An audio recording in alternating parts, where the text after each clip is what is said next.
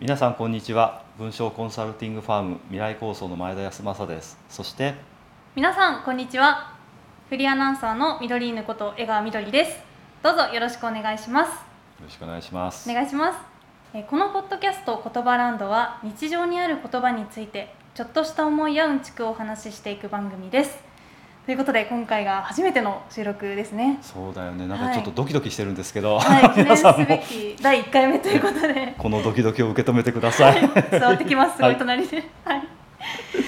えーでこの今回がテーマになる言葉なんですけれども、毎日使うものでありながら知っているようで知らないことたくさんありますよね。そうなんですよね。あのまあコロナの中であのまあリモートワークが増えてきたこともあってまあ直接顔合わせれば分かることも全部チャットやメールでやり取りをすることなんか多かったと思うんですよ。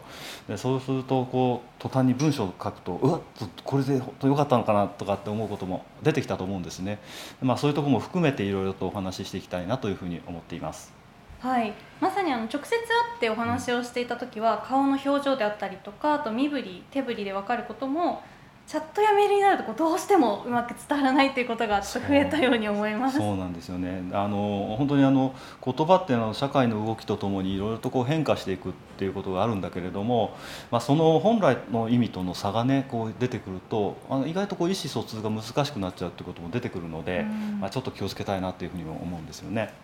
はい、今回そんなところをね伝えていけたらなと思うんですけれども、今回があの初回放送ということで、はい。えーまず我々の自己紹介をちょっと簡単にできればなと思っています。そうでしたそうでした。はい あの改めて前田康政と申します。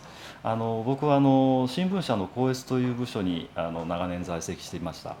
であのその間にまあ10年以上あのまあ週に1本ずつもうじ、うん、あのコラムとかあエッセイを書いていました。その中身もあの日本語とか漢字の次元とかっていうものが調子に多かったんですけども、まあ、そういうところであの今はちょっと独立して、えーまあ、地方自治体とかあの企業の広報の文章とかをちょっとコンサルティングをしたりとか研修したりするような仕事をしています。はい。はい、あの高越のお仕事は読んで文章を直すのが専門だと思うんですけれど文章を書くっていうこともあるんですね。そうあの最近増えてきたんですけど、はい。僕がやった時はあの定期的にこう毎回毎週1本ずつ校閲の人が書くってことはまずなかったんですよね、なんかちょっと珍しかったかもしれないですね。はい。うんはい、そしてそんな前田さんなんと5本も数多く出版されてますよね。あありがとうございます、はい、まあこれまでにあの文章の書き方とか、まあ、日本語についての本っていうのを12冊ほど出しています、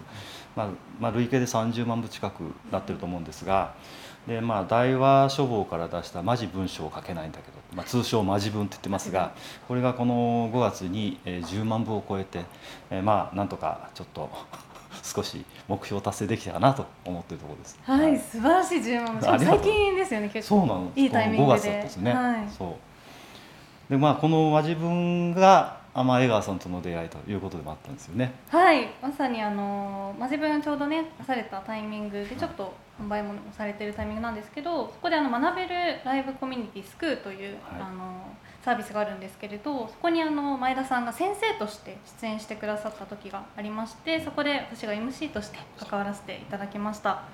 私も当時アナウンサーを目指しつつ就職は広報の仕事をしていたので、文章であったりとか言葉との関わりっていうのはすごく今も大きいです。そうですよね。だからアナウンサーの方にしてもそれから広報の仕事にしても言葉っていうのも本当切っても切り離せない感じになってるんですよね。まさにそうなんですだからあのこういった番組でまたご一緒できるっていうのが本当に嬉しくて私自身すごく楽しみにしています。ありがとうございます。はい、もうねあのーまあ、その前ねその自己紹介今やりましたけどちょっとあのビジネス懇談会みたいなことで自己紹介するあのことがあってね場面があってであの僕は通算で言うとあの15年も部長をしてたんですよね。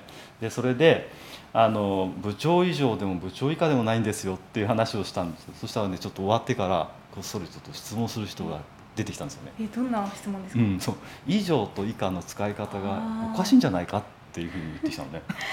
あでもよく使う言葉ですよね。そうそう。何々以上何々以下とか、うんえでもどこがおかしいんですかね？そうそうそうそう。それで以上と以下ってそれを含むっていうね。例えば3歳以上っていうのは3歳含むでしょ、はい。3歳以下も3歳含むじゃないですか、はい。だから部長以上っていうのは部長を含んでるんじゃないですかっはいていうんでなんか言葉がおかしいっていうんだよね はい、でもこれ本当にうん。たびたび使うというか、よく日常でも出てくる言葉ですよね。そうだからあの似たような表現にあの友達以上恋人未満っていう言い方する ここははい。以上と未満って使ってるから、はい、恋人以上であるけどあのあ友達以上であるけど恋人はなってないですよっていうのもちょっと分かるんだけど、はい、じゃあこのこの使い方とさっき言った以上以下どうなの、なんて話があったんで、はい、ちょっとね僕も辞書引いてみたんですよ。はい、あの一番楽しい時を表現する言葉としてもありますけど、そうそうはい、でね以上以下の使い方っていうのがあってこれ数量とか数字がついた時はその以上以下っていうのはその数字を含むんです。だから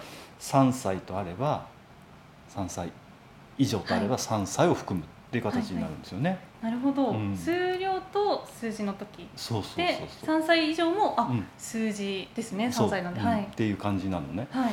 であのまあそれ以外の時に以上以下っていうのはそれより多いっていう意味ももう一個あって、だから予想以上の好成績って予想していたよりも大きいってことでしょ、はい。だからそういう使い方っていうのももう一つ一方であるんですよね。うんうん例えばあとは、出場する以上金メダルを狙うみたいなそうそうそう。はいインタビューもよくありますよね、でもこれは、えー出場するからにはという表現が含まれてますよそうそうなんですそうなんねです。卒業するからには頑張る金メダル取りたいんですっていう意味使い方もあるので、まあ、これって、まあ、せちょっと難しい言葉で接続女子っていうんだけど、はい。まあ、そんな使い方みたいになってるんですよね。ありがとうございます。そうすると、うんうん。部長以上でも部長以下というのは部長より上のポジションでもなく、うん。それより下のポジションでもないという意味になるんですそうそうね。本当部長だけでしたねっていう形になるんだよね。そうそういうことそういうことです。はい、だから僕たちはあのよく算数で以上以下っていう使い方習ってたので、はい。どうしてもそこにこう引きずられるんだけど、うん。まあそう超えちゃってるところについてもあのそんな使い方するんですよね。うん。うんまさに友達以上恋人未満っていうのはすごいうまい言い方ですよねこれは。ちょっとねなかなかこうなんていうのこうこう逃げ切らない感じなんだけど、ここからうまくこうなんか心のなんか機微がこううまく伝わってくるじゃないですか。はい、青春ですね。そう青春なんだよ。だけはよとは言わないね、はい友達なんだけどねそこそれは以上なんだけどねっていう感じで、だけど恋人にはなれませんっていうねそこの辺のところもすごいですよね。はい。はい。今日もうすごいスムーズな流れでテーマに入っていきましたけれども、え今日は以上以下そして未満という言葉について、はい、はい。丸瀬先生と一緒に、えー話していきました。はい、ちょっと強引に話を持ってきました。そんなことないです。で、えー今回はまあこういったテーマで、ははいい話していったんですけれどもこの、えー言葉ランドは毎週月曜日はい配信予定なんですよね。予定したいですね。あの、はい僕の 息が続く 間はみたいな長長寿番組にしていきましょう。ご長寿番組になるとですね。はい。はい。ということで、えー今回が第1回目のはい配信ということでした。では最後、はいこれね一緒に言おうって決めてたんです。はいじゃあ行きましょうか。はいせーの。はい。また言葉ランドに遊びに来てね。バイバ。イ。